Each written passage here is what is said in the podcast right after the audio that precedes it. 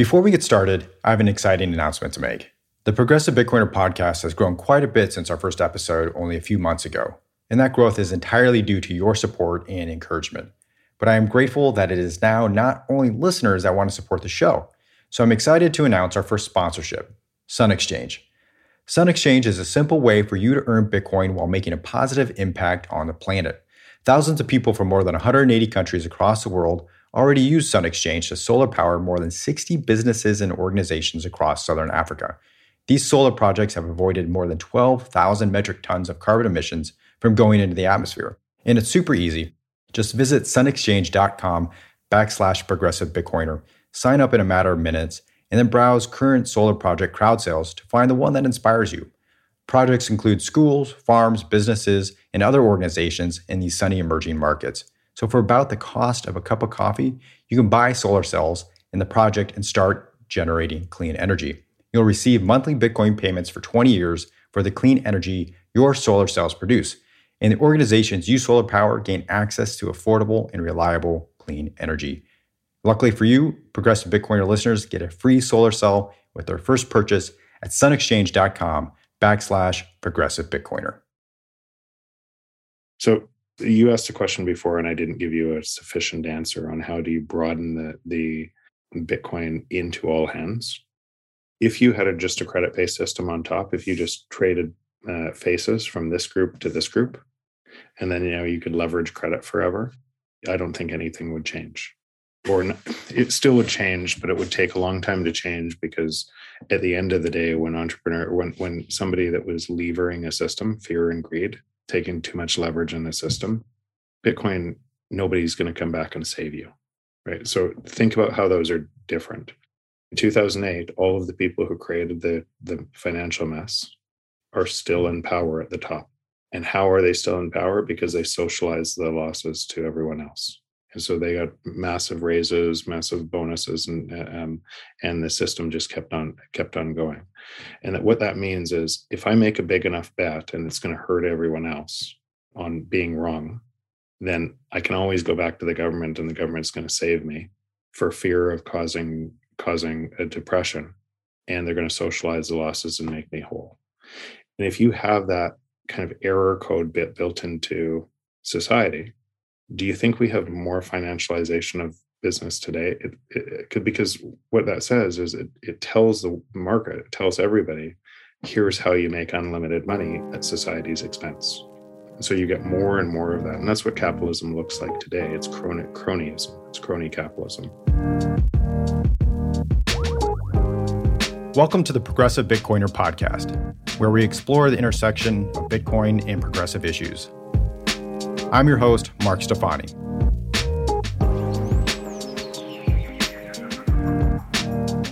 My guest today is Jeff Booth, entrepreneur and author of The Price of Tomorrow.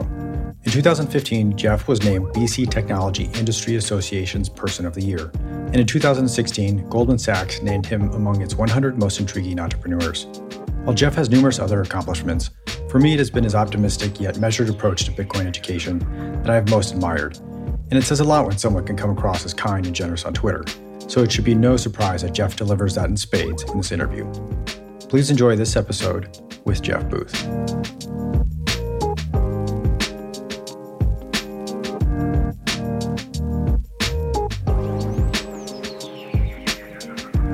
Well, Jeff Booth, thank you so much for joining me on the Progressive Bitcoiner podcast. I'm delighted to have you. Uh, thanks for having me, Mark. Well, one of the reasons that I wanted to have you on the podcast uh, is because of your decades of entrepreneurial experience, uh, experiences that have helped shape your ability to approach and solve problems. And one of the goals of this podcast is to help people who care about particular progressive issues see them in a different way, in the ability to solve them. So, in our case, obviously, that approach may be Bitcoin. So, I'd like to start off exploring some of the experiences that have helped shape your ability to solve problems and see things differently.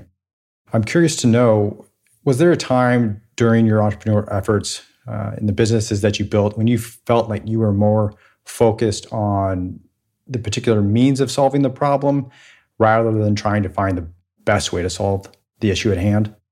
Uh, I, actually don't even know how to answer that. The the I, I think the high level as an entrepreneur, you think you can solve a problem for people in a different way. You have no idea really how to do it. Um, and um, but you you look at say the world's thinking in one way. They they're doing this the, kind of in a pattern, and you realize, wait, if I build this other thing, people will use that and it'll create more value than what they're using today, or a technology company. And and so the root in being an entrepreneur is actually providing value because if people don't actually use your thing or company or what or what have you that typically means giving them a lot more value um, then then the business doesn't doesn't work your latest venture ego death capital i imagine the name of that uh, stems from perhaps a, an experience where you had to let go of your ego. And while I want to get to the details of the, the venture later, I'm curious to know does that experience or the name of it uh, relate back to an experience that uh, allowed you to do that? Well, the truth of the matter is, I didn't come up with the name. The co founders of the fund came up with the name, and I loved it. And I loved it because a lot of times in, in the entrepreneurial journey and, and even today, you get hung up around your ego wanting to wanting to believe so much because it, because you're the only one that can fix it or wanting to believe so much because uh, and and that that is about the ego rather than about am i providing value? Am i doing that and why am i doing this? Um, so so i think it, it, uh, it is an important subject. I don't think anybody is truly ego free they try to be and uh, but it is yes, the amount of times I've made mistakes um, in in businesses and hit a wall in business, only to find out on the other side, it wasn't the world conspiring against me; it was me conspiring against the world, are too numerous to uh, to to mention here. But what what you do as you come through those, you either don't learn and you keep making the same mistake over and over again, believing the world's conspiring against you, or you do learn and it broadens your your awareness of yourself too and you don't make those mistakes again.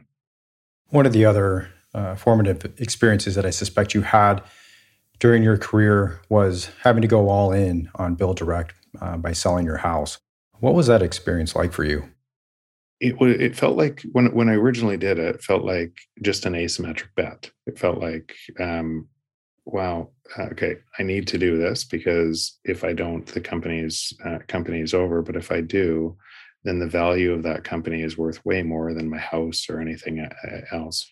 And I had to do that at, at the end of 2008 because of the because the market collapsed in 2008 that threw us for a loop. We didn't see how fast the credit credit markets collapsed. Um, it wasn't that the business was bad; it was the credit markets collapsed, and and so there was no other way to finance the business later on, being all into that and kind of renting a house and having three uh, three young kids, um, when I lost my business, it meant losing everything.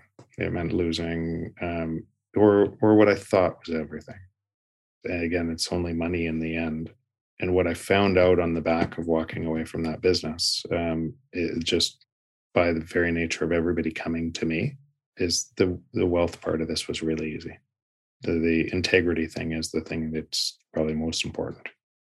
Well, that gets me to my my next question because going back and uh, looking at some of your videos on YouTube, in particular your very first ones that are at least posted back in I think 2014, 2015, one of them was your uh, BC Technology Person of the Year award, your acceptance speech.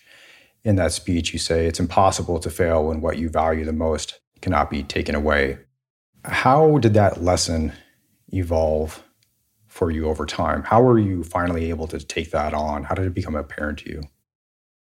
So, so all through my life, uh, it's just it's actually just been been reinforced. I probably always believed that, um, but but when you see when you're at the bottom and you have nothing, and you don't know how you're going to pay rent at the end of the month, and but you, you when I say you don't have anything, you have all your friends, you have your integrity, you have all all your family you have everything that's important in your life and the only thing you don't have is maybe maybe we have to move and live in a tent right um, and what you realize is you have just about everything you need or you have everything you need um, and and that's and that's what's impossible to take away only you yourself could remove that. And you could remove it by letting go of your integrity. You could remove it by doing something terrible to your family. You could do uh, to your friends, but it's your choice, and it's always a choice. And and so what I found out with that choice, which kind of effectively do the right thing always, um, or try or try uh, uh do the right thing. My version of the right thing. Not that I wouldn't be wrong, not that I wouldn't make mistakes, but but always try to do the right uh, right thing. Um, what I, what I've realized through my life is people see it, and it builds way better relationships. And those relationships are so powerful, and they're built of, uh, on on a bedrock of trust that almost anything is possible. Before we get into Bitcoin specifically, I wanted to touch base on some of the topics uh, in your book, uh, The Price of Tomorrow. And specifically, I want to examine uh, the connection that you see between inflation and inequality. But as a as kind of a backdrop to that, I'm fascinated by some of the writing of an economist by the name of Thomas Sedlacek. And he's questioned this idea of economic growth at all costs. And he, he says uh, the alternative to growth is not poverty and it's not austerity. Uh, the economy is not a society, even if the two need each other. He goes on to say it was supposed to serve us, the economy that is, and lead us to prosperity. But now we are serving it and it is taking prosperity away from us. His sentiments, you know, I think ring very true to, to maybe your positioning. So I'd like to get your reflections on what he said. So you can see from my from my book technology creates productivity and that productivity is is deflationary so eh, an exponential productivity gains are led by technology. And what should be happening in the world is prices should be falling as as technology does its job. What's the technology job that it, that it does for a ceo it removes labor and makes their business more efficient. And that mm-hmm. efficiency is what people use. So it's hard to question that efficiency or blame the CEO when you use Google, when you use Apple, when you use Amazon, when you use all of these things. And kind of the point is when in the free market, when a business gives you more value, you use it. But the same thing is true in your own time. All of the things you use reduce um, if the calculator app on your phone um, the marginal cost of production to that is zero. It's a line of code. And so there's no more entrepreneurs that want to create calculator apps because they can't monetize it. what should be happening in all sorts of industries across everything is prices should be falling down as as technology does more and more of their work. But that's a 180 degree flip from where we are today in the world, where we have a monetary policy that must keep prices going up to to offset that technological gain. And it's a really hard thing to understand if you're in the system because you're measuring the system from the system. So, what that means is people need to work harder and harder and harder as the, the most important things in their life get more expensive. Energy costs get more expensive, housing gets more expensive, food prices get more expensive. And there's a whole bunch of people left in that in that audience that kind of say, what's going on? Right? It's it has to be those rich people creating that problem instead of a system creating that problem. It is the system creating that problem. And probably the easiest way to see it for many of your listeners would be imagine going around a monopoly board and everybody has all the pieces in that monopoly board. And then at, at go you can't get around the board anymore. You can't you're going to go bankrupt. But um and with $200 so the government says we're going to give you $300 and you'll take the $300 thinking that it was a gift.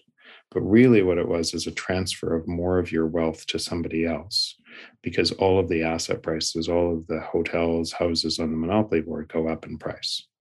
And now $300 can't go get you around the board. So the next time you come around the board, you ask for $400. And the same thing moves further and further away. And it, and it creates kind of the middle class and poor or the middle class falling into poverty and generational poverty that people can't get out of that monopoly board. It's it's it's a, because inflation is wage deflation. It's the same thing, and so their wages are going down in real terms, but they don't know. And so there, you go back to the same government or a different person in the same government that says, I'm going to give you more money. And you think they're helping, but they're actually making the whole thing worse. Now, I want to be really careful about this and even even your show, Progressive Bitcoiners. I don't think most people not 90% of all of us would think about pretty much the same underneath sound money. The right and left move so far away from each other, and we vote for a political party that can't solve the problem on either side because there isn't one person on either side that would say, okay, we're going to stop printing money. And what you realize from that is you realize there actually isn't really a democracy if 70% of kind of your labor and what you what you do every day is controlled by a different force that you don't have a vote in.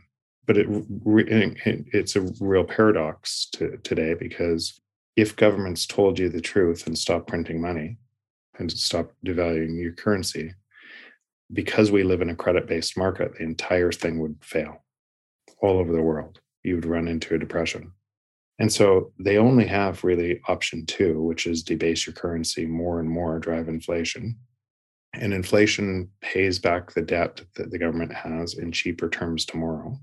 But it has all of these negative consequences for the middle class and poor. And it has positive consequences typically for the wealthy who have all the assets. So that it just becomes a more and more of a concentration of wealth in the top 1% or top 0.1%'s hand. Why isn't the solution simply to tax the Warren Buffetts and uh, Elon Musk's of the world? Um, because the, you couldn't solve this problem through taxes. So um, I think uh, last year, if you taxed all of the corporations 100%, every, they, they didn't make a dollar, tax all the 100%, um, you couldn't pay the deficit that year. So the taxes aren't a way out of it and that's actually why it's being hid hid in inflation. And if you taxed and now keep on going on that if you taxed at 100% what do you think would happen to the economy? Right. Right. So there is no fix through taxes and and that's and that's kind of on the left and right but we hear this all day long in, in the media and, and fox news one story uh, cnn the exact opposite story on why it's people and both are screaming at each other in the vortex and everybody's confused underneath that um, and there's no fix from the system. Um, so it's it's it's unfixable from a system so it has to be through debasing your currency. Your book makes the claim that with a deflationary economic environment there still can be prosperity have you been approached or discussed at all any connections between your your ideas your book and uh, what is known as the degrowth movement?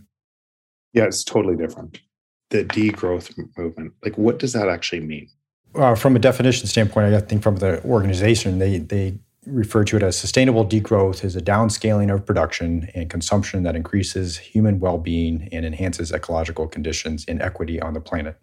Exactly, uh, a, a, big a, a, big pile of nonsense that, that says it, the, the point here is technology reduces you you get abundance. It, what they're measuring is in growth is gdp and gdp is a terrible measure of growth today. And it's probably easier if i use an example how much gdp growth has come from the digital camera that gives you infinite amount, amount ability to take pictures edit those photos so editing software everything else and it's all free where does that show up in the gdp going up that's the point. Technology gives you the abundance. It allows prices to fall. You get more for less. And as as things fall to the, their marginal cost of production, which is free with technology or a lot of uh, a lot of technologies, and increasingly so, as that falls, you get more. So if you're looking through a lens of GDP growth, it's easy to say a whole bunch of things like you just um, said on their site, and it sounds it sounds, oh, yeah, let's go do that. But how do you create a system that does that? So people decide to buy less, decide to produce less. The production and the and consumption is because you have an inflationary monetary policy that must grow forever. it's deeper it's way deeper than people realize it's it's um, and people are in that system coming up with solutions from that system and there is no solution from that system which is a perfect segue into uh, one of your other fantastic insights on inflation and and climate change and so i'd actually like to get your an update on the tweet that you put out. I think it was early 2021, uh, and it was tweeting uh, towards Bill, Bill, Gates. And you asked him the simple question of how do you solve climate change in a system that must grow forever? First, have you had a reply that has made a compelling argument against your claim? You could look through all the replies, and, and the answer is no. Um, and so there's over 2 million views on that specific question when no replies. And people retweet it over and over and over again throughout uh, throughout the last year. And so you'd think that if there was a solve that somebody would come up with okay here's how you solve it. But really reality is that's why i asked because people don't see this until you ask them a bigger question. And the inflationary monetary policy like if you just looked at esg every piece of esg is made worse from an inflationary monetary policy because it presupposes you could grow forever on a finite planet by creating more and more paper units of money or digital units of money to make prices go up forever. And who gets to decide more digital units? Uh, like when in history has more paper units of money delivered value to society?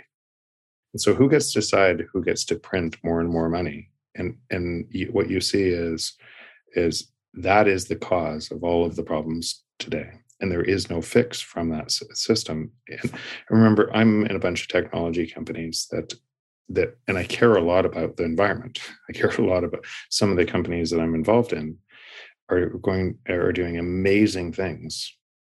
I'll give you an example. One in in bioplastics that uses seaweed and uh, almost digital printing type of thing on on seaweed that creates lids or plastic lids or better than plastic lids that are fully compostable um, as a plastic replacement. It's early, but the reason why that will work is because because it breaks the cost curve of oil-based plastics. And in other words, there's an incentive to use it by the market and and it and it's completely uh, biodegradable, compostable, um, and it works better than anything else. But about at, at about half the price. So today we have a system where there's a whole bunch of trying to optimize plastics or remove plastics and there's no and the market will use the lowest cost thing forever because you will you won't choose as a, as a user. You choose you choose what the market says uh, um, you won't pay more for things and certainly in some parts of the world you won't pay for more but uh, more for things. But if it costs less you'll start using that. And so now that with that as an example but lots of other companies as example now these things you would think these are really good for the world good for the environment good for business create create value but what has to happen as that company removes jobs um, and market from a uh, from a credit based system that has to move up, it creates deflation. And what the next step has to be is governments have to print more money to essentially steal that that gain to keep the to, to keep the credit based system solvent. And what that means is you actually destroy the planet as you print more and more money um, as you as you're driving as things are driving lower and lower in price the government has to offset that with more and more printing all over the world to be able to keep them going up or the system collapses. And and so you have, you have inflationary monetary policy is the cause of climate change. Well that was going to be my question as a bit of a devil's advocate here why if we're just going to print money why can't we throw it all into uh, technology like this and renewable energy uh, and, and, solve climate change that way? Because it's happening anyways because that's what that's what the market does no, no matter what. The, the the the there's a again think about what an entrepreneur does. Here's a problem. I need to solve it and i need to solve it with something that ideally reduces price otherwise no one will use it. And so the the why solar is advancing is because it's now broken that cost curve. and now it's one of the lowest forms of, uh, of, energy. Why some of these things are advancing what creates the market for opportunity for products like that is ideas solving problems that are are societal problems. And when an entrepreneur solves that they make a lot of money too. But in this market it's exactly the opposite. They make more money at the expense of everyone else not at not because because normally prices would fall right as they did and they would have to find the next invention and the next invention. But if you make prices rise you create a, a whole bunch of super monopolies like google facebook apple and you concentrate concentrate all the wealth in um, in, in, very few hands. So i mentioned ego death capital previously but um, i thought it'd be good to bring up now because i suspect it gives you a front row seat to uh, Bitcoin companies and their incorporation into um, some of these topics that we've we've talked about, specifically mining. I know you have experience with with solar uh, energy in, in, the past. What are you seeing at the the bleeding edge here of, of some of these applications? Um, it's it's still early, um, but but if I if I said why did I do this, probably two main reasons, and and and many people don't see uh, people in Bitcoin understand this, um, but for billions of people on our planet that don't understand Bitcoin at the level that maybe you do and what it means, um, they're going to interact with Bitcoin kind of on the on the third layer, on the not the protocol layer. Um, they might they they won't want to learn Bitcoin at the same level as you do. And we experience, and probably the best example for that is try to teach TCP/IP in 1995. You'd have people's glazing over they want to they want to use YouTube on top of it, and and that brings everybody onto the uh, uh, onto the internet. They want to use the products on top of it.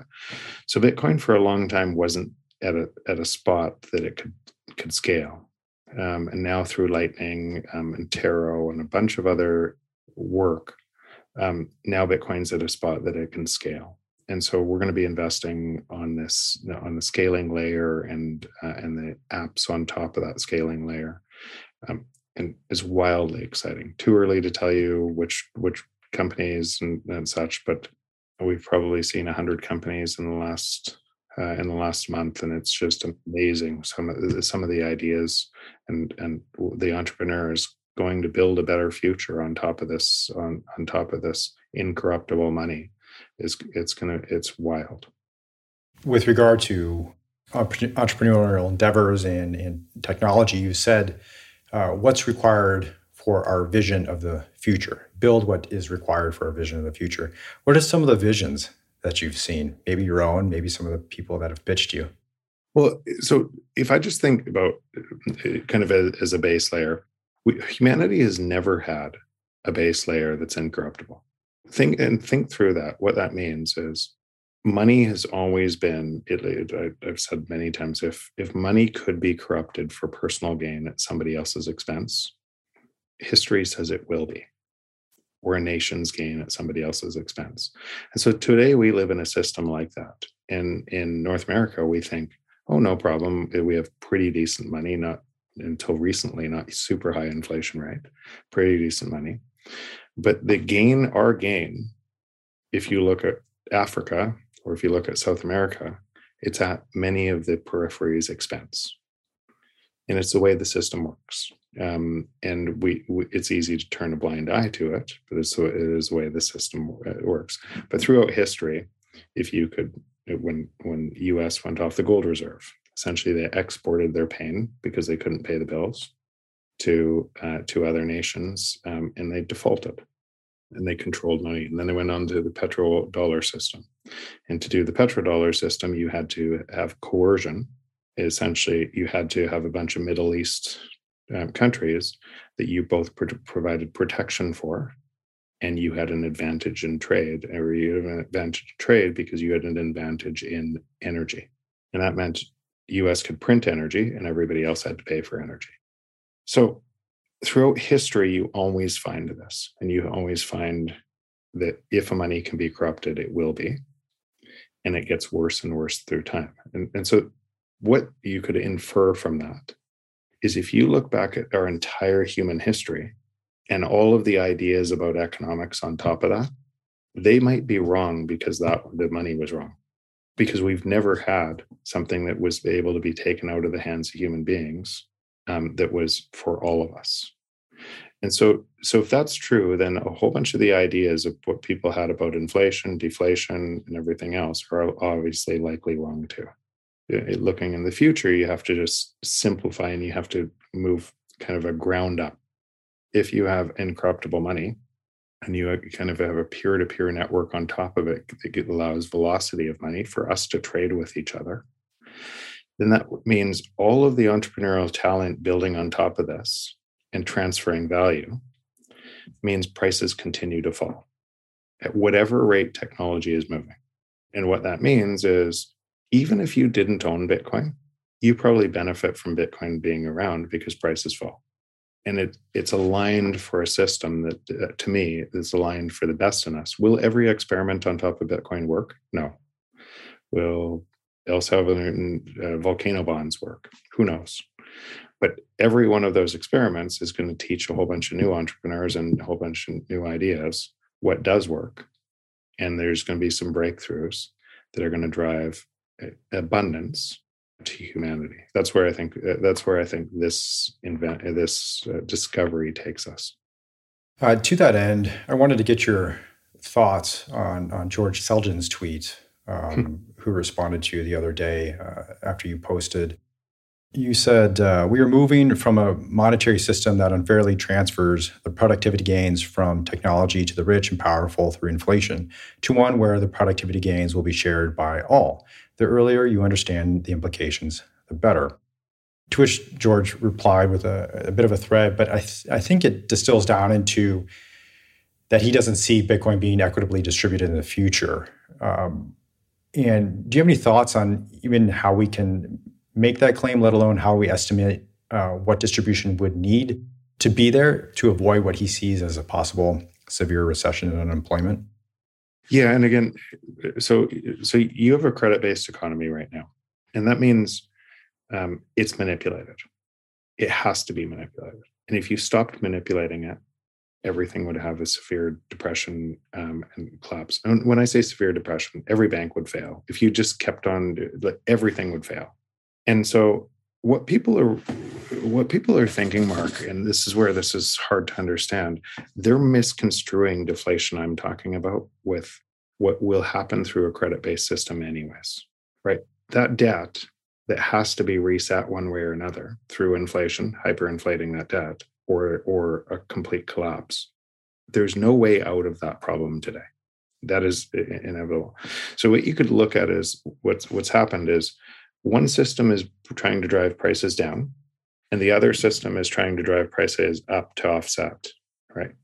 And and the faster this one's driving prices down they actually counteract each other. So as prices move up what do you think entrepreneurs have to do to be able to win your business? Because you have less money make things cheaper making things cheaper. So they drive them down, which it means more more money needs to be printed to drive prices up. So we're at this breaking point, and now you could say the jaws of death, which were here, are now here. So what George is talking actually about is the collapse of this to this, which would be that depression or a wipeout of everything else. What he's missing is there is no fix from this system. Mm-hmm. It's door one, deflationary spiral door to hyperinflation at some point. I'm not saying tomorrow or anything else, but at some point, government's going to have to print into um, into uh, um, high inflation, and you're going to have things completely break. And no matter what, that keeps getting worse and worse. So, but those are the only two choices. What George is missing is Bitcoin is is a third door. I call it a bridge to the other side. And you have these systems, one that's going to fail spectacularly, and a new system building in parallel beside of it beside it. What's actually happening is bitcoin will reprice this entire stack. And it will reprice it over time no matter what no matter if there's a credit collapse or or inflation is going to build um, on both events and is going to reprice the entire eh, eh, um, the world through bitcoin over time. And if it happens over time if there's billions of people on bitcoin they won't even care. They won't even notice. It's a, it, it's like um, if if when Amazon started, or if when Amazon in 1999, if Walmart, Sears, everything, Kmart, if they all failed in 1999, people would wonder, oh my God, what am I going to do to buy groceries and food? Um, Amazon only sells books um, and toys. But today, if if uh, Sears fails, Kmart fails, nobody cares, right? It's um, that's a company example, but that's what's happening. That's what's happening at, at the network level on money, and that's what's happening with with Bitcoin. So it really, um, and that's what George misses and he likes the idea of a deflation of a currency that would allow deflation he just doesn't think it, it, could be bitcoin and and i and i asked him privately i said do you have any other idea i said i just want to understand the the point of your debate is the point of your debate that you have a better idea or is the point of the debate you don't think it could happen and he doesn't there is no better idea there isn't a better idea and so and and many people have been confused by the rate of technology growth. If George isn't following what's happening on Bitcoin and the second layer and, and what's what's emerging there, then it would be easy to be looking backwards and make that mistake. And so I just think I just think because he's in the existing system and he's not he doesn't understand how fast the technology is moving, how fast it is becoming a peer-to-peer network that uh, that he's just making that mistake in in not projecting what that means. And that's why you're screaming it from the mountaintops and that's why i'm trying to do my my part as well. Right. So you were recently in el salvador and you spoke with a group of people who were opposed to uh, bukele and in turn opposed to bitcoin. And you've mentioned on a podcast recently that you broke through that group. What did you mean by that? And i'm curious how you did it. Um, uh, you've done your research, by the way. um, so that was a it was a young presidents organization in El Salvador, and I've been in the organization. I'm not young anymore, but I've been in the organization for 20 years, and so again, there's probably a trust just because I've been in the organization um, uh, for 20 years. But I just walked through all of the all of what this meant what this meant for businesses, why there's such an opportunity. And I walk through the process, both the system that we live in and what it means and where it goes, and what this system means, what it means and where it goes. But the biggest hangup that I that I realized was was there was that the the wealthy didn't like the the very wealthy in El Salvador didn't like Bukele. They didn't because it was because they felt it was kind of a a populist movement and it might put some of their businesses at risk as from a populist movement. Where I, I infer that that's what uh, that that's what it meant. I'm not sure. But and you could see the kind of the room turn um, in this meeting in, in this meeting and, and getting excited for kind of what what could be built on top of this and now seeing the opportunity in it instead of but but there were still some people with hang up over they didn't like it because Bukele liked it and so I got a question near the end said, What's so this all sounds fantastic about Bitcoin. What is the worst thing about Bitcoin? And I said, The worst thing about Bitcoin is your enemies are going to use it and they're going to make it stronger for you. So that was the that was the turning point, and a bunch of them realized a bunch of them realized it wasn't Bitcoin that they didn't like; it was a person they didn't like, and they couldn't disassociate the person from Bitcoin and by the way, I, I, think that if you look at uh, potentially a bunch of people on the progressive side and uh, in politics, it, they're doing the same thing.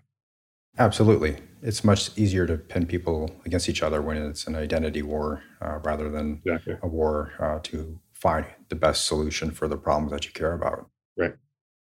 Uh, so, speaking of, of, politics, you know, we, we've touched on how we might see Bitcoin uh, affect the economic structures.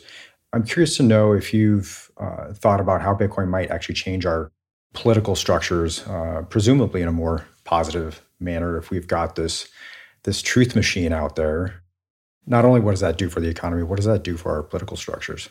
Yeah. So what we what we get today is politicians on both sides of the aisle hiding where most of the money comes from and telling you a lie on top of that, hiding that money where most and neither of them will tell you the lie No, no politician is telling you that. So what it means is you're advocating for a democratic system on top of a system based on corruption. I wish I didn't have to say that, or let's say manipulation. And that that manipulation in money, if there if there's manipulation in money, then that manipulation money has to be everywhere in society. But we're making we're making decisions on top of that manipulation and we're getting further and further apart as society. In fact, you know, I wrote about this in the book, what would happen, and it seems to be happening as a result of that manipulation. So, what would happen with truth? What it would mean is politicians would have to tell you the truth, and they would advocate for the policies.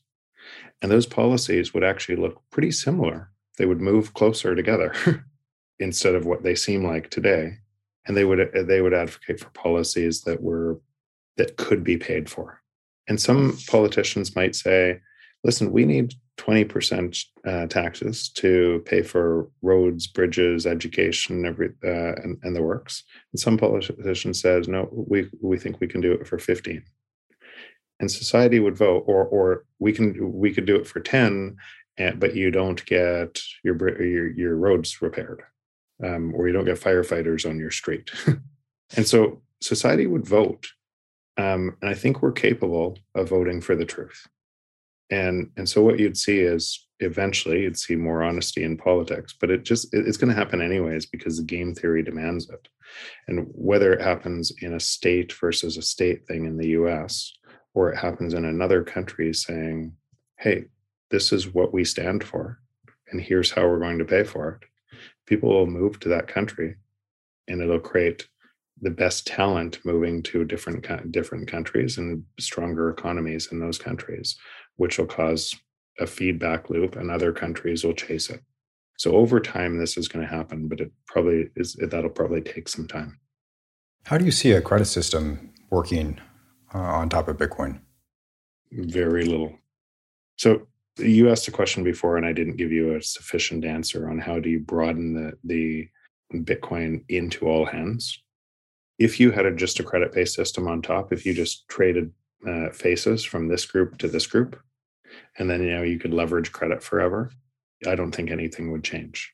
Or it still would change, but it would take a long time to change because at the end of the day, when entrepreneur, when when somebody that was levering a system, fear and greed, taking too much leverage in the system, Bitcoin, nobody's going to come back and save you, right? So think about how those are different. In 2008, all of the people who created the, the financial mess are still in power at the top. And how are they still in power? Because they socialized the losses to everyone else. And so they got massive raises, massive bonuses, and um, and the system just kept on kept on going.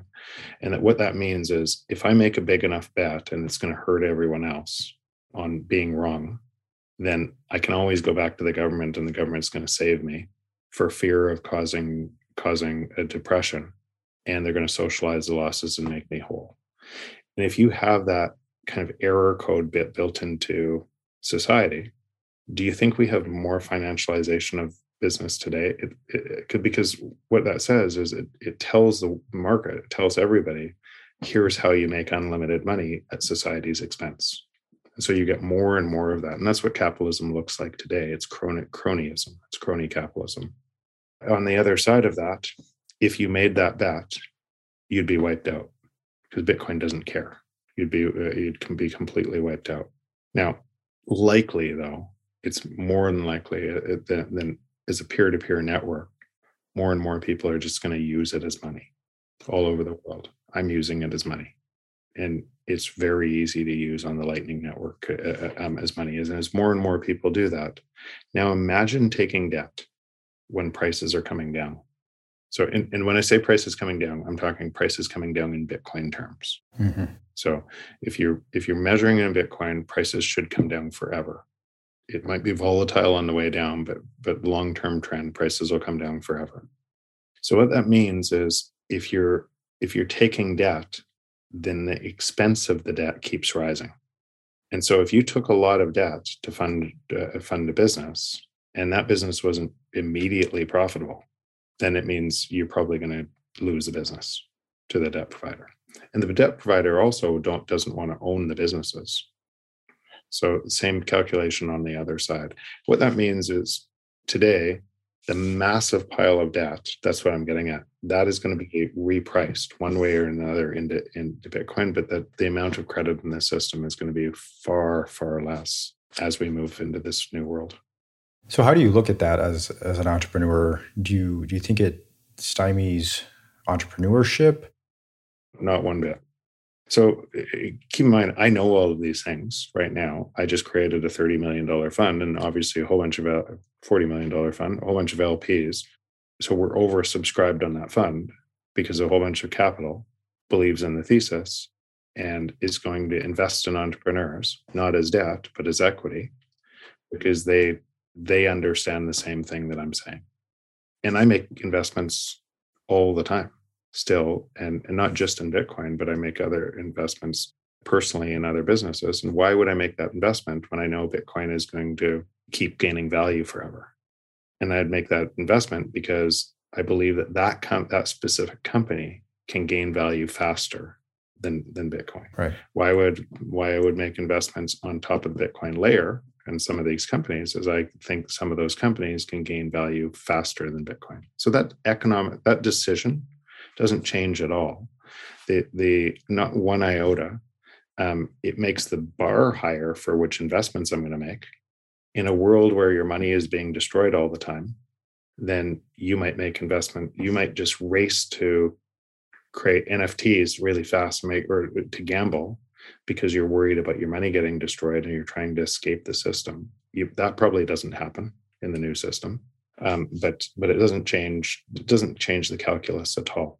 You mean there's not going to be a Luna 2.0 or 3.0? yeah, exactly. Well, I, I would like to round things out here by actually asking you and talking about uh, the the tweet that I tagged you on as a request for coming on the podcast. And specifically, you know, it's my thought, it's my belief that that every new technology or iteration on, on governance over the millennia Im- improves our lives to some degree. And that quality of life is obviously much better now than it was, say, 2,000 years ago. So whether it's the printing press or the internet, the electricity or democracy, you know, every new development kind of broadens this net of beneficence. And I see Bitcoin as one of those technologies that can augment the greater good while at the same time trying to minimize the, the downside of our fallibility. I suspect that you feel the same way since you've described Bitcoin as a means for improving our cooperation and minimizing some of this adversarial competition. So, can you tell us a little bit more about how you see Bitcoin as a quote bridge away from the madness in our world to a place where incentives are aligned to the very best of us? I'm going to try to simplify it through the long long arc of history and say and and but reinforce what you just said. So in systems or us or or your cell or or your brain or uh, or bodies or a plant or anything, energy plus storage plus compute. Uh, energy plus information storage plus com- com- compute. That's actually all we are. And when you think about that, then the only way to get more work done is more storage because we're limited in storage and we're limited in compute with our brains.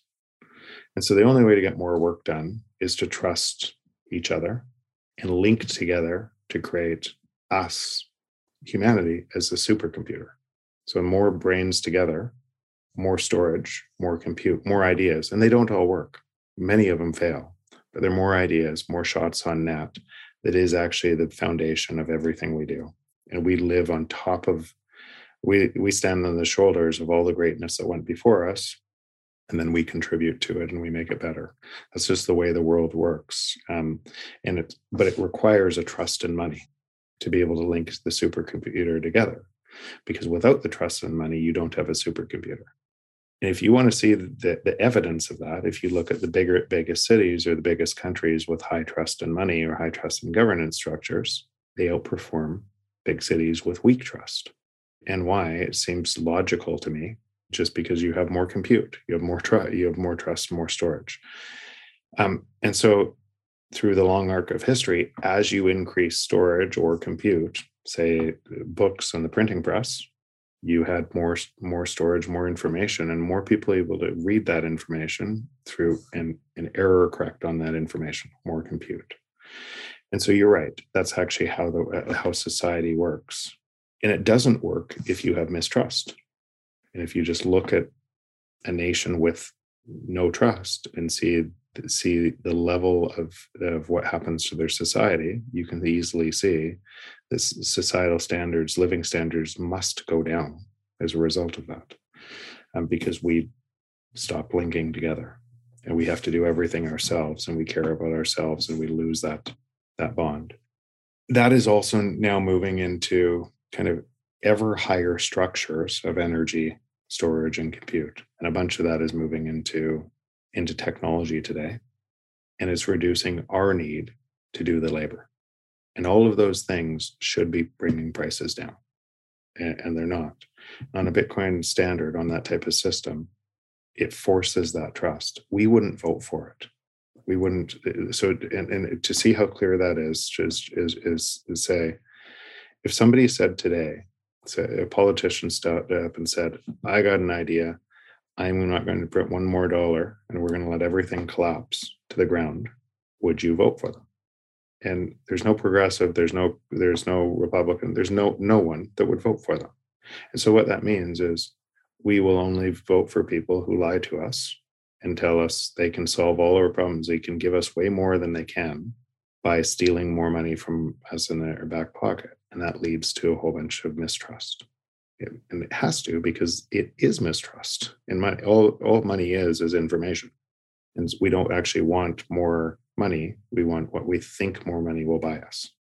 So bitcoin solves that paradox of something that we wouldn't vote for but it imposes that new alignment around around something that you can't manipulate that forces all of the cooperation onto a system that actually benefits all of us.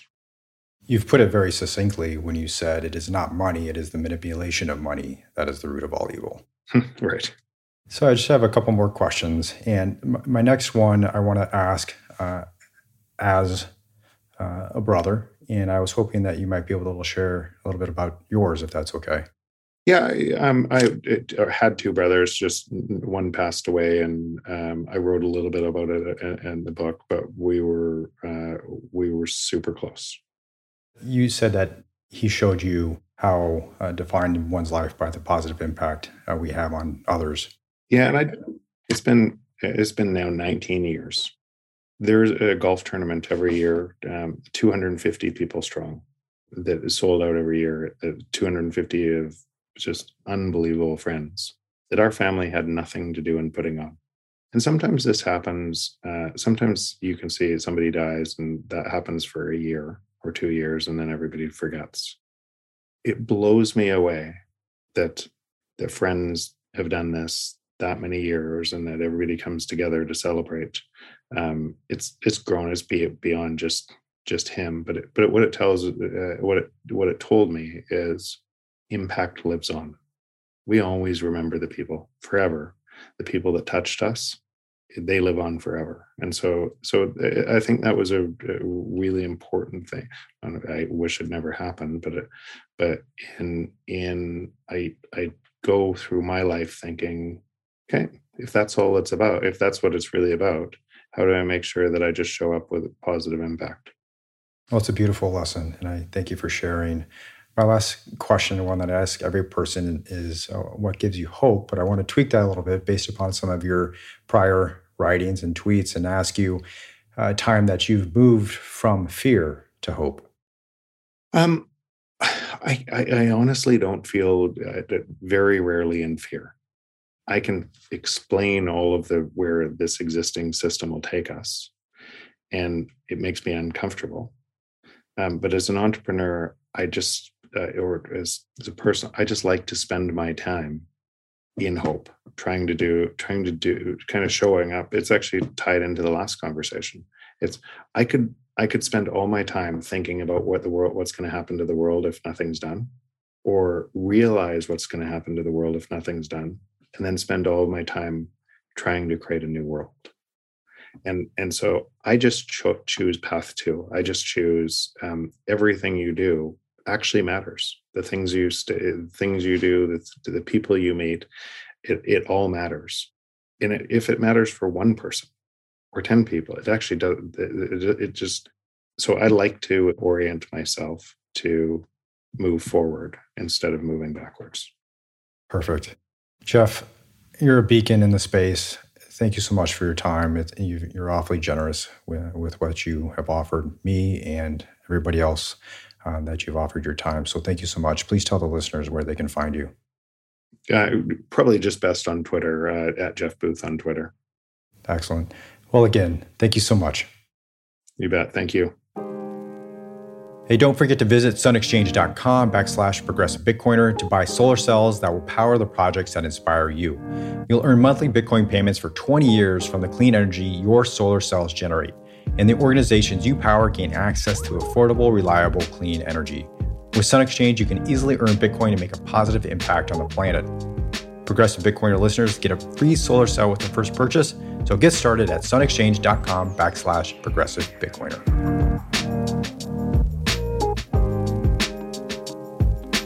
Thank you so much for tuning in to the Progressive Bitcoiner. If you enjoyed the show, head on over to Apple Podcasts and please leave a review. And don't forget, we have a website, theprogressivebitcoiner.com, where we have a lot of great content on Bitcoin and progressive issues. Thanks again for tuning in.